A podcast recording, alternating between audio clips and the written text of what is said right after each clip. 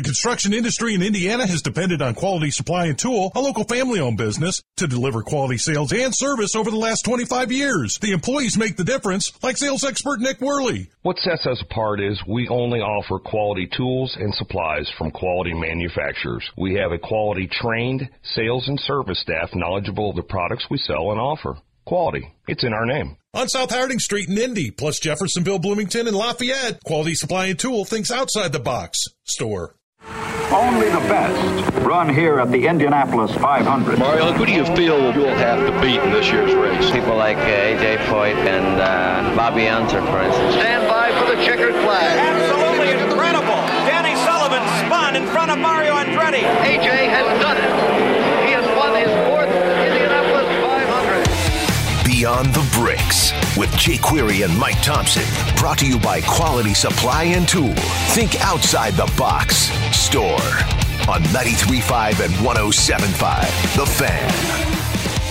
An absolutely perfect late spring evening in Indianapolis, Indiana. Good evening to you. My name is Jake Query. Mike Thomsen here as well.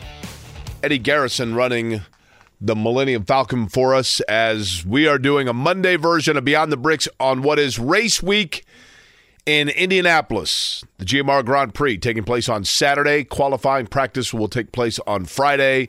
So there will be engines roaring to life at the Indianapolis Motor Speedway.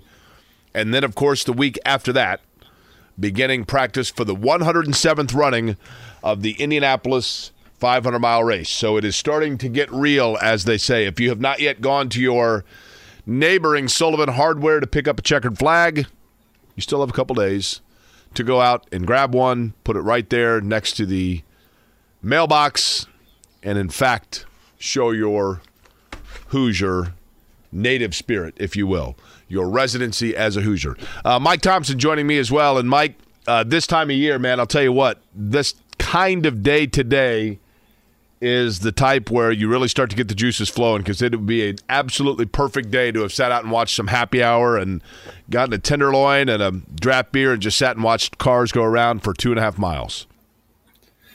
Absolutely. I have a quick question though. Did you put in my order for a box lunch? I, I put in for, and I always forget, is it the pimento meat that you like? no, trophy loaf. Trophy loaf, yes. Uh, I, I can submit sure you I, for a box lunch, to, yes. Yeah, I want to make sure if you could put me on the uh, the list for the uh, the box lunch. You for, know, uh, Mike, the next couple weeks. You know, it's it's fascinating. Kidding aside, because we do get box lunches for the radio network. They are fantastic. I believe Jugs provides them. But you know that I still marvel at this. My mom loves to tell, and I don't know how long they did this. I mean, I don't know in what year it, it stopped. But in my mom's childhood, so we would be talking about, I'm not going to say my mom's age, but um, a couple of decades ago.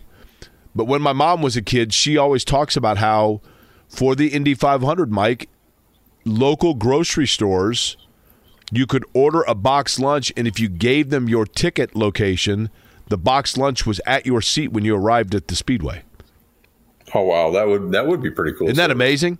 I mean, that so amazing. You know, it probably was fried chicken and a ham sandwich and whatever else. But yeah, the box like she, and it's also just a different era. Can you imagine how long those would last today? Just like the honesty policy. Oh yeah, yeah, those would all be gone by now. I mean, for crying out loud, it's bad. You know, it's. I always enjoy and this happens every year. Every year, you see a bunch of people that get free beer because some guy was overconfident in the strength of his styrofoam cooler. That bad boy breaks open before they even get underneath the southeast vista, and now there's 36 cans rolling around, and it's a free for all, right? Oh yeah, right. That's absolutely happened. I've seen that happen myself. it's a tradition like no other.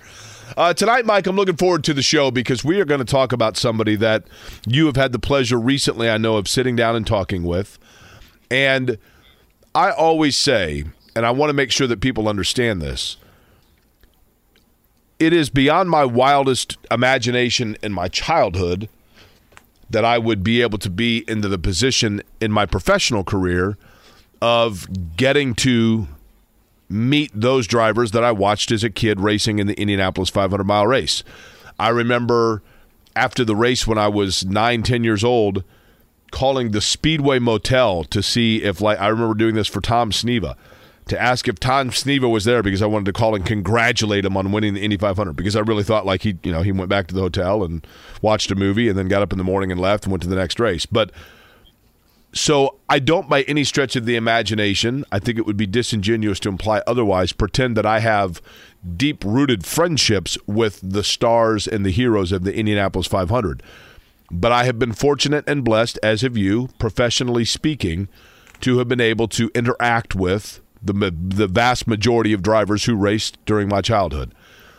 All of them I have found to be pleasant people. Many of them I have found to be surprisingly more humble than their level of accomplishment would, you know, require. And some of them I have found to just be true gentlemen where when you walk away from it you feel like your life was was enriched by the interaction that you had because they were just a genuine warm person. And I think sitting pole position in that category that I'm speaking about is the guy we're going to talk about tonight.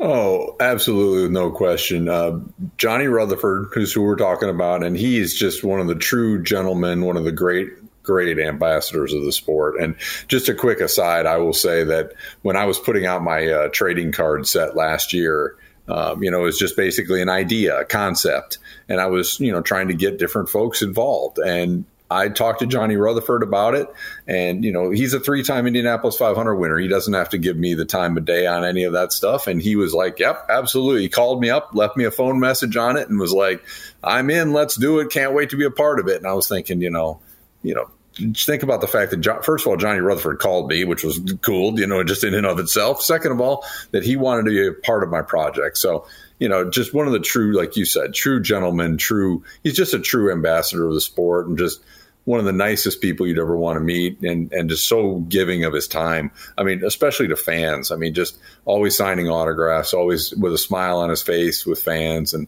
just, just a genuine person.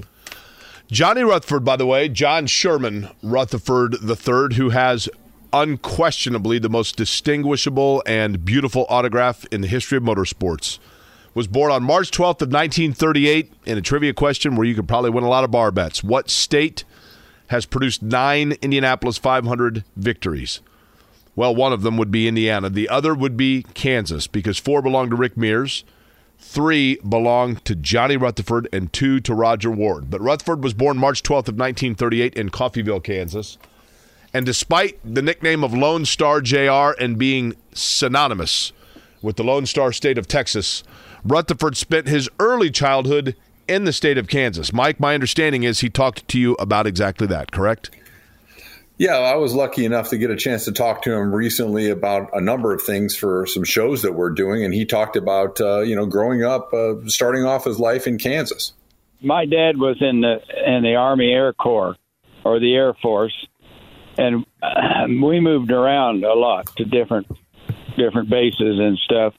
Uh, I went to 13 different schools during my during my uh, uh, schooling career, and it was uh, you know we lived in Kansas. Uh, uh, oh gosh, I don't know till I was probably six or seven years old, and then we started moving around and uh, wound up in Tulsa, Oklahoma. Uh, my dad uh, was an aviation mechanic, engine mechanic, and he uh, went back into the service and uh, was the chief of maintenance for the Oklahoma Air National Guard, 125th Fighter Squadron. And anyway, uh, yeah, they, I uh, moved around a lot and uh, uh, saw a lot of things, but my dad took me to a uh, to the fairgrounds in Tulsa when I was probably eight years old to see my first midget car race. And of course, midget racing was very popular after the war because fans were wanting to get back into action as far as uh, entertainment, and midget racing was very popular. So eventually, after moving to the state of Texas and kind of ending up in Texas, by the way, interesting anecdote to that, uh, having nothing to do with racing, but another famous Texas figure. I was in Lubbock, Texas a few years ago went into the Buddy Holly Center, the famous rock and roll musician, asked to see Buddy Holly's childhood home and did not realize Buddy Holly's father was well ahead of his time, was a house flipper and each year at the beginning of the school year, Buddy Holly's father would buy a house. They would live in that house during the school year. His father would fix it up. And by the summertime, Buddy Holly was on to another house with his family. His father would sell it. And Buddy Holly himself lived in 13 different houses between kindergarten and his senior year of high school. So another Texan with a similar type vagabond existence. But it was actually Texas where Johnny Rutherford finally did plant some roots. And as a matter of fact, he began racing modified stock cars in 1959. He talked with Mike about his start in racing once he became a resident of the Lone Star State. And I actually started racing in 1959 at the old Devil's Bowl Speedway in Dallas, Texas. And uh, I was in a hot rod club uh, here in River Oaks, my hometown in Texas, and uh, one night at the meeting, one of the guys said, "I'm going to have to leave a little early. I'm going to help my brother put the engine in his dirt track car." Well, that set me straight up in my chair, and I said, "Dirt track car?" He says, "Yes." They race every Friday night over in Dallas, Texas, at the Devil's Bowl Speedway. Well, I went out the next day with when his uh, uh, with it, he and his brother, and they had the car, and they were running it, test, you know, just making sure the engine was working and everything. And when I think back about it now, I probably should have had a tetanus shot before I before they let me drive that thing. It was it was pretty ragged, rusty, and everything else. Mike, one of the things I love about this, you're already starting to see the seed that was planted inside of Johnny Rutherford, like so many racers that we talk about and have studied over the course of the years if there was an engine, they were fascinated by it. And the one thing about engines that fascinated guys back then, gals as well, was you wanted to know how they worked. But then once you figured out how they worked, Mike, you wanted to see how you could get them to work even faster. That's right. Make them faster, and I, I love that soundbite because it's like oh, dirt track car. You could you could just hear even today. You know, recalling that from decades ago. You know how it piqued his curiosity and, and perked his ears. You know, so I, I like that soundbite a lot. And in addition to that, any track that you're starting out on called the Devil's Bowl, you know that you're absolutely tested to the limit and getting yourself, getting your feet wet on the right side of racing things. And Johnny Rutherford did exactly that. As a matter of fact, by 1961, he was graduating up out of the International Motor Contest Association and finding himself into USAC. Here's Johnny Rutherford on his first USAC championship race. And McElreath was leaving to go up into the Midwest to uh, seek his fortune and and uh, in uh, race, you know, racing, and so I went with him, and uh, that's when I got into IMCA sprint cars, and uh, uh, it was. Uh, it was, uh, you know, just another step in my education in racing, and uh, I got a ride uh, at, at uh, Wisconsin, raced in an afternoon and an evening race, and I, when I started, I had just enough money to buy a bus ticket back to Texas from Indianapolis, and uh, uh, would have had to, you know, started over doing something else. But anyway, uh, in 1960, that two day two races at La Crosse. Uh, I made 40 percent of the prize money, which was 180 dollars. And in 1960, 180 dollars for a weekend's work uh, wasn't too bad, and uh, that got me the ride. I drove it till the next season, and Diz Wilson, a famous IMCA car owner, had a third car that he'd bought, and it was interesting in that it had once been the Pat Clancy six wheeler, and uh, they cut it all, cut it down, and made a sprint car out of it. And I got to drive the old Pat Clancy six wheeler as a sprint car uh, for a season with Diz Wilson with an Offenhauser in it. And I had never run an Offenhauser before, and that's a different a, a different uh, uh, a different thing. You know, the Offies didn't have the have the uh, the giddy up that the Chevrolets did, uh, but it had torque, a lot of torque. And uh, anyway, it was a great experience, and uh, I raced. Uh, who? Then I got a ride. Uh, John Shepard uh, had a car owner in in uh, Minneapolis, Minnesota, and uh, had a, a nice little car. It was it was different. It had been it had been built in California and raced in uh, in uh, IMCA by Jerry Reichert uh, for a while. And anyway, uh, started driving that car, and we started winning races and doing well. And uh, that's when McElreath called me uh, after the third year in IMCA and said, "Hey, there's a good dirt car at the Hoosier Hundred. Uh, if you'd like to try to run it." Well, that I decided I was leading the points and only had five races left in IMCA and could have won the championship. And I look back now and regret that I didn't go ahead and stay there and add that to my list. But uh, anyway, it was uh, just one step at a time, and I I was able to uh, get the experience and the timing and everything, and uh, uh, did really well in IMCA, and and then switched to uh, to USAC. And when you joined USAC, uh, you couldn't go run outlaw anywhere. Uh, they protected the Indianapolis Motor Speedway that way.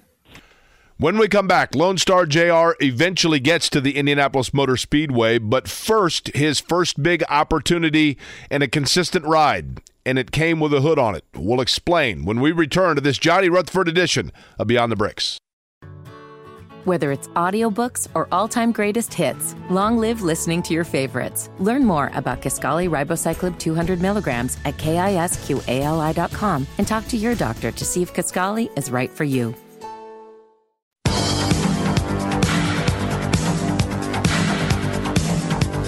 Is Beyond the Bricks, brought to you by Quality Supply and Tool. Think outside the box. Store on 93.5 and 107.5 The Fan.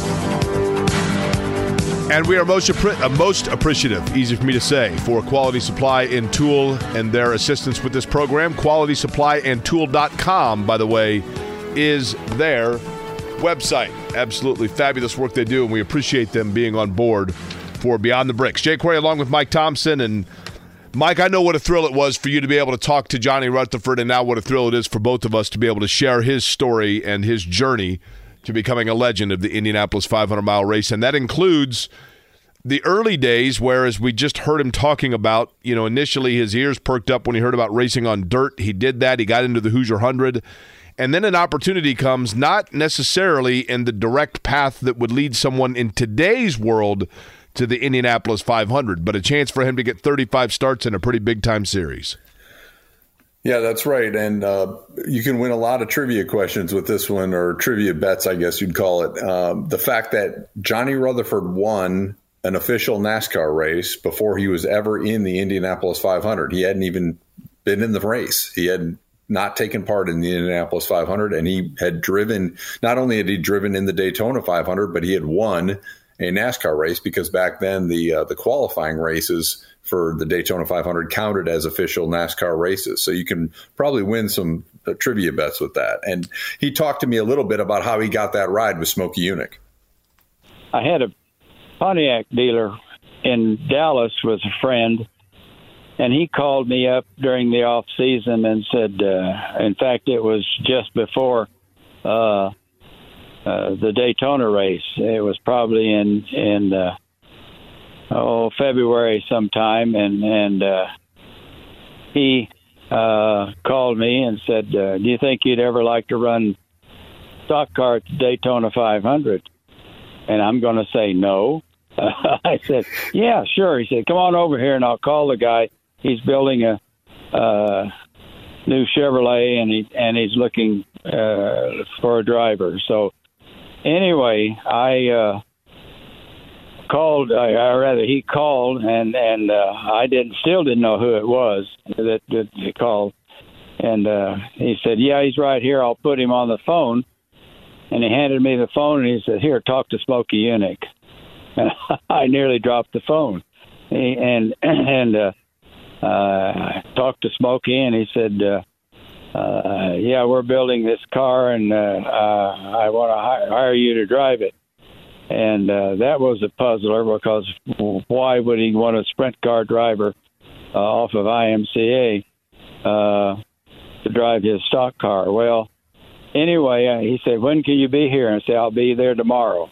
Anyway, it was uh, it was an experience and great experience, and of course boosted my stock. And I uh, had a call later. And in fact, uh, Smokey asked me, says, "You want to stay down here and run run with me?"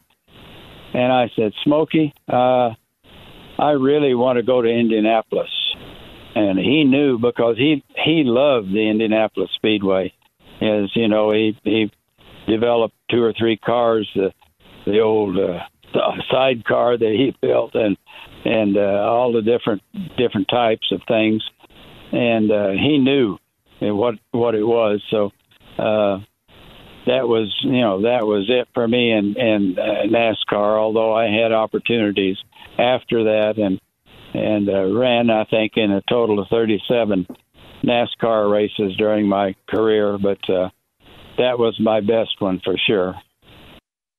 By 1963, the opportunity did come for Johnny Rutherford at Indianapolis. As a matter of fact, he started out that race in 1963. It was the 47th Indianapolis 500 mile race. He started in the 26th position. He finished three spots lower due to a transmission that knocked him out. And as Watson off, he came to rest on lap 43, U.S. Equipment Company, the sponsor. He didn't win that race, but he would get a big win in 1963. More on that in a moment. But first, Johnny Rutherford on his rookie campaign of the Indianapolis 500 mile race.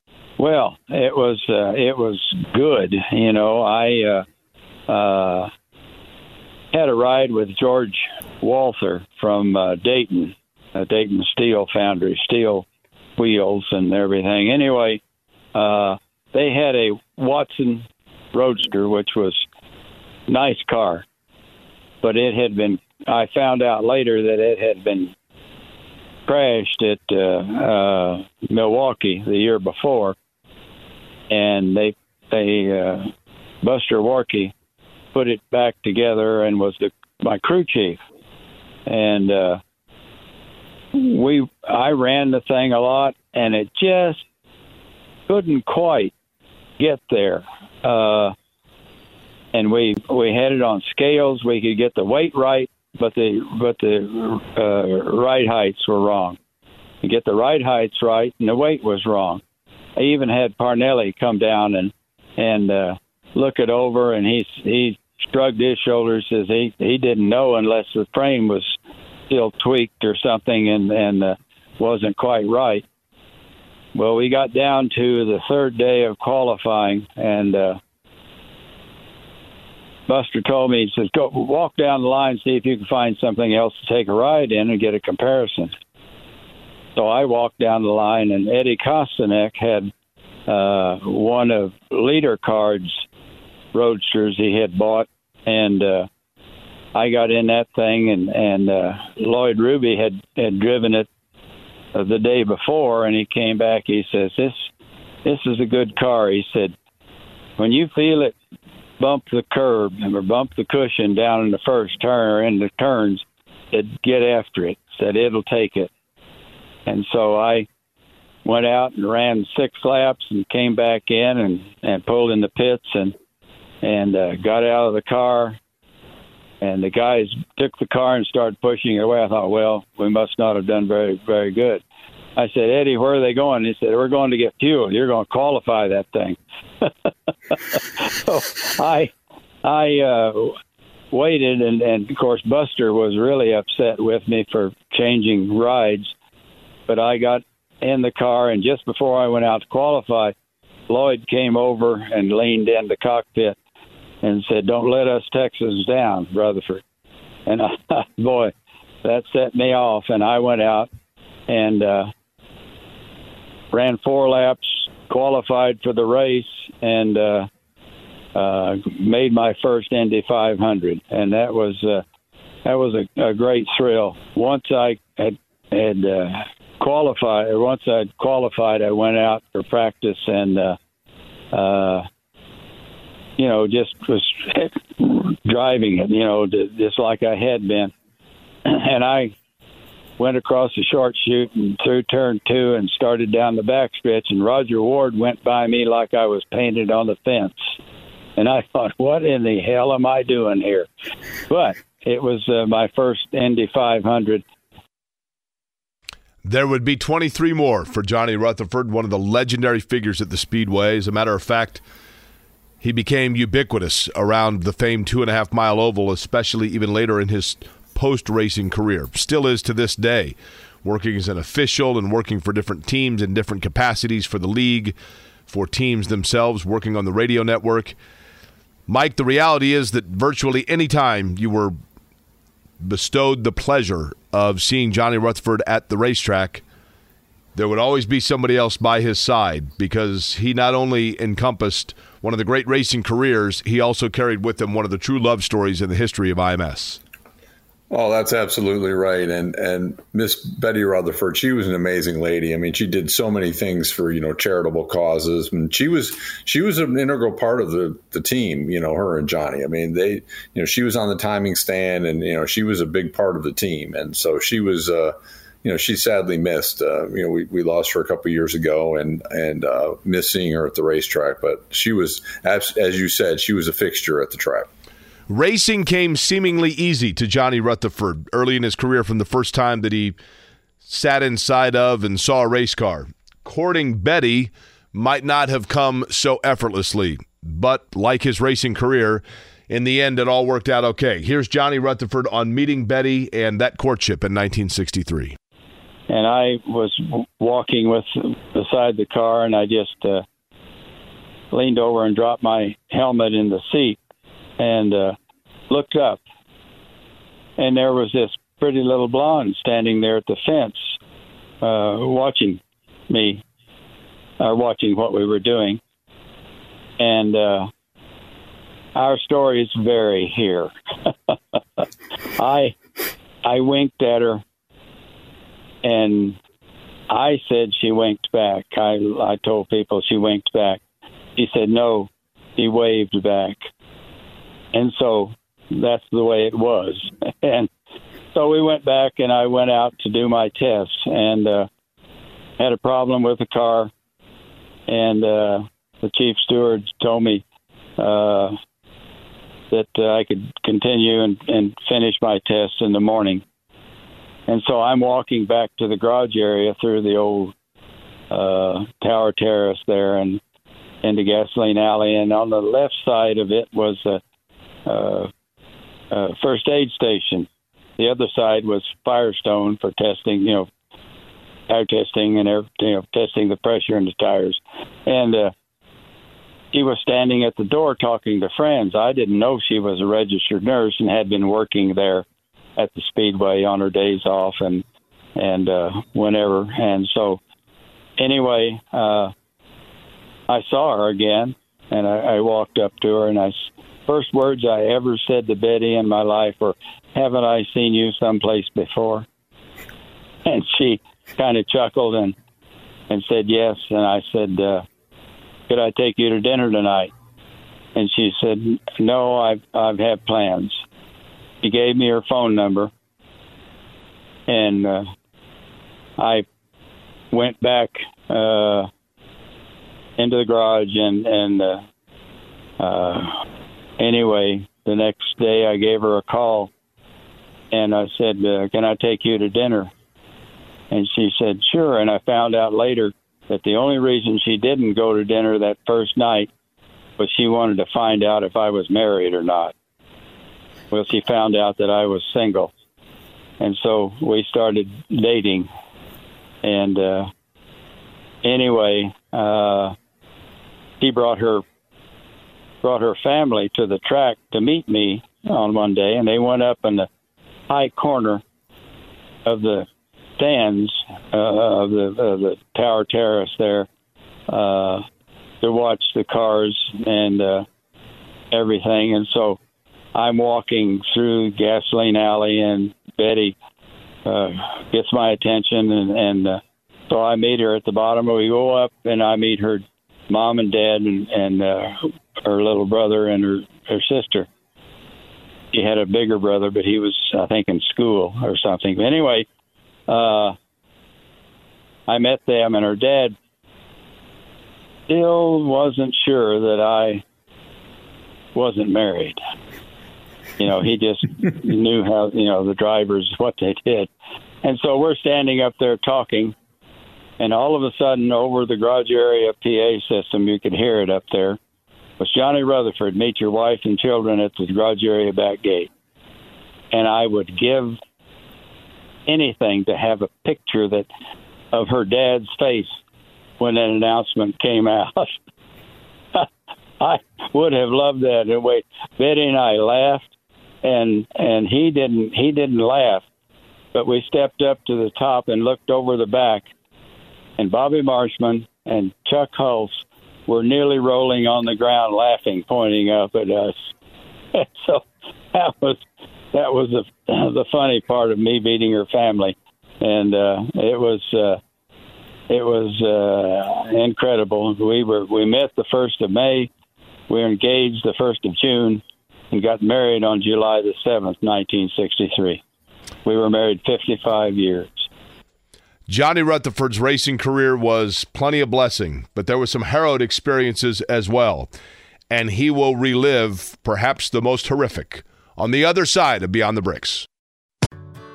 Whether it's audiobooks or all-time greatest hits, long live listening to your favorites. Learn more about Kisqali ribociclib 200 milligrams at kisqali.com and talk to your doctor to see if Kisqali is right for you.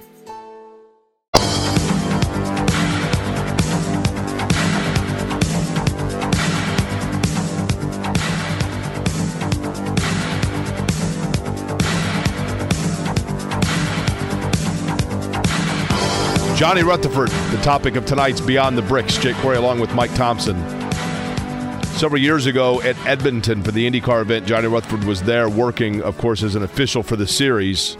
I was fortunate enough to run into him in the hotel and was chatting with him for a brief moment. When he showed me a scar on the back of his neck, it was actually the scar from a burn that he'd suffered in 1964 in one of the most horrific crashes this event has ever seen that fatally injured Eddie Sachs and Dave McDonald. Johnny Rutherford had to drive right through that fire, unfortunately, and talked about it in his interview with Mike. We went through turn three and, and across the short chute. And as we got to the end of the short chute, I saw this red car and the dust cloud as the car went sideways and he hit that concrete wall and angled out toward the racetrack, and this giant ball of, of fire. It's just like drawing an orange and black curtain across the racetrack. Eddie was was, you know, we were both hard braking at the time, trying to slow down from our speed, and we, we it was not hard, not easy to do, and at going that fast in those cars. And Eddie had a, a red a fluorescent. It's when that new fluorescent red paint came out, and he had a a, a ball on the top of his helmet painted red, and I could see that.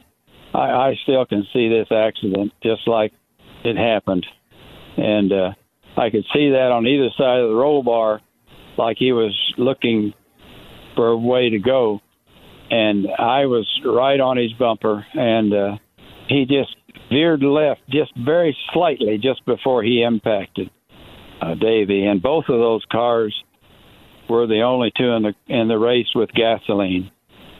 And uh, when he impacted, the rear of his car reared up in the air, and he put a tire, right rear tire skid mark up the nose of my Watson, about three feet long. And I I saw a gap between Davy's car tailpipes and everything, and Eddie must have moved him because I I had a shot that went I think over the, or just slightly over the back of of Davy's car and just scuffed the wall and broke out. But when I when Eddie hit those two cars burning gasoline, it was like jerking the door open on a blast furnace. It was hot, and of course, raining gasoline uh, everywhere, and and uh, uh, threw my head forward on the impact, and uh, I got second degree burns on the back of my neck from raining gasoline.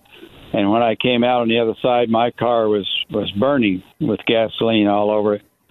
I got out and clear on the on the other side, and uh, the car was slowed down and starting to buck. So I reached down, and unlocked the transmission, shifted it back to low gear, and tried to get going. And I heard a I heard an, uh, an engine screaming, and uh, just as I glanced left, Bobby Unser had hit the other car in our line, knocked the steering out on the Novi he was driving, and here he came across the track and he hit me in the left rear and slammed me into the wall, and that fractured my fuel tank. I didn't know that at the time, but it, it nothing, you know, I didn't it didn't catch fire or anything. I drove on down the track and around turn one and pulled around to where the thing had happened and pulled up there and and Don Branson was was standing there and he's he uh motioned me to stop. I stopped, got everything down, unhooked seat belts, got out and stepped over and then I could see the fuel uh methanol running around the car and two guys with fire extinguishers came over and stood by. And I started walking up toward uh, the accident scene, and uh, Don grabbed me by the arm. He says, "You don't want to go up there." And I said, "Okay." And I said, "Am I? My neck feels like it, it's burning." And he looked. He said, "Yeah, you got some some uh, second degree blisters on the back of your neck." So he put me in an ambulance, and I went to the hospital. And I came back from the hospital with bandages on the back of my neck. Went into the garage just the same time uh, they took all the cars out of the race and sucked all the fuel out of them, if any, and they brought it back and pushed it in the garage. And and Herb Porter, my crew chief, went over and unhooked the the uh, left left side of my or right side of my car hood and raised it up. And uh, we both standing there looked in, and there was looked like sand and and some, some gravel and a piece of windshield material triangular shaped little piece, and there was a lump covered up with sand and everything. And Herb reached in and picked it up and brushed it off, and it had a shoestring run through it and around, and the, and the end of it, it was a lemon, and it had had the end cut off. And uh, Herb says, "Where in the world do you reckon that came from?" And somebody at the door said, "Oh my God!" Herb said, "What?" Eddie had that around his neck, and uh, he used it to suck on during the cautions or during the race, you know. And uh, anyway, that's how close it was. Uh, but it was, you know, I just uh, we hated to lose two drivers, and uh, that's when uh, USAC voted against gasoline and, and at Indy. There were many people, quite frankly, Mike, and that is a fantastic of a tragic, obviously, situation recall uh, by Johnny Rutherford there. And kudos to you, Mike, for the conversation with Johnny Rutherford, of which we will continue to play, by the way, tomorrow night with Johnny Rutherford. But I know we've talked about this before, Mike. There are a lot of people that were so understandably disturbed by what they saw in that fireball that Johnny Rutherford drove through that for many of them it soured their their feelings and their sentiments about going back to the Indianapolis Motor Speedway. Quite frankly, it was a terrifying incident. Oh, absolutely. Yeah, I mean, especially for for people who maybe not you know might have been casual fans of the sport or, or really didn't you know they they went out for the atmosphere and things like that and then to see you know that terrible terrible sight that that almost like mushroom cloud um, you know that was very difficult for people to, to see. And and I, I remember specifically talking to Donald about that. Obviously that was Donald's first race. And that accident happened and he went up there and into that area a little bit. And and he was you know, he he was like, you know, I've I've wanted to come here all my life, and and then this happens, and then is this it? Is this going to be the end of this race? It's never going to happen again because of how bad this accident was, and you know, he was actually thinking that at the time, you know, so uh, you know, just a t- just a terrible accident. You know, terrible consequences. Uh, situation losing Dave McDonald and Eddie Sachs, two two beloved people. Mike, you have done a lot of interviews with a lot of drivers over the years. In the last couple of minutes here, this stuff that we are hearing, stuff is probably a, a bad, almost uh, demerits the quality of the audio and the recollection from Johnny Rutherford here. But if you could let people know, this was a recent interview, if I'm not mistaken, that you did with Johnny Rutherford, and it's part of a project beyond just this program. Yeah, that's correct. Um, I did this interview just a few weeks ago, and uh, we we're doing a couple different shows uh, that Johnny's a part of. Um, so they're going to air on WIBC, and so uh, this particular program that I they interviewed Johnny for, we're, we're do uh, Heroes of the 500s. Folks might be uh, familiar with that program on WIBC. Um, Johnny, we're honoring Johnny. We, we've honored several different drivers. We, AJ Foyt had an hour two hour show. Uh, Mario's had a two hour show. The Unsers, um, Al, Bobby. So uh, this Johnny Rutherford will have his own two hour show that'll air um, it, next week, actually. So um, check your uh, check the WIBC website. It's going to be posted there. It's going to air on WIBC. It'll also air race weekend. But we're doing three different specials this year. So it's uh, Johnny Rutherford um, a, a, recollection of the years ending in three, and then also a documentary on the 1973 race. You know, one of the fascinating things about Johnny Rutherford, when you really look at it, and we will dive further into this uh, tomorrow evening, but when you really think about it, his career in Indianapolis. you know, in today's world, the reality is, Mike, I don't know that he necessarily would have gotten ultimately some of the opportunities and the great teams that he did, which we will get into tomorrow night. But if you look at his early results, they were not glamorous results. And probably in today's day where things and there's just a shorter attention span on things, who knows if Rutherford ends up getting some of the opportunity that he not only got, but obviously proved to be completely justified decisions and opportunities.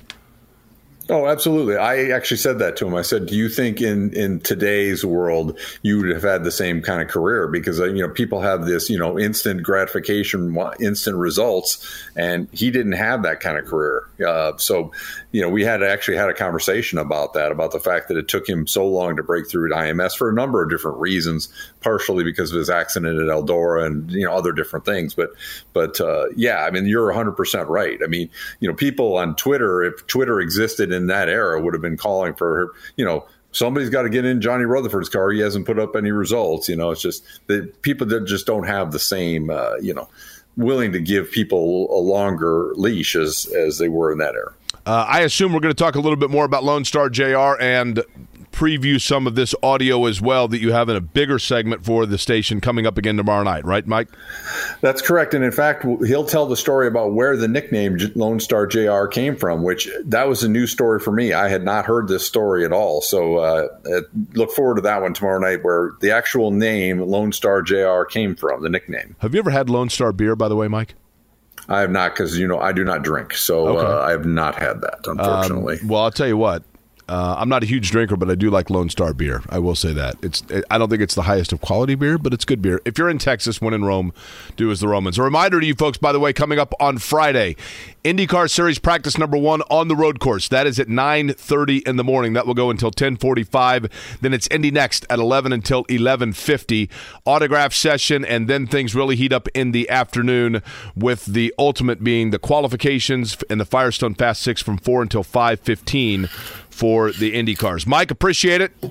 Eddie Garrison, appreciate it. We will do it again tomorrow night, talking about Johnny Rutherford in part two of this particular program. A reminder tomorrow morning, of course, from 7 until 10 a.m. Kevin Bone and I will be on the air. Helio Castroneves joins us tomorrow morning at 9. Good night, everybody.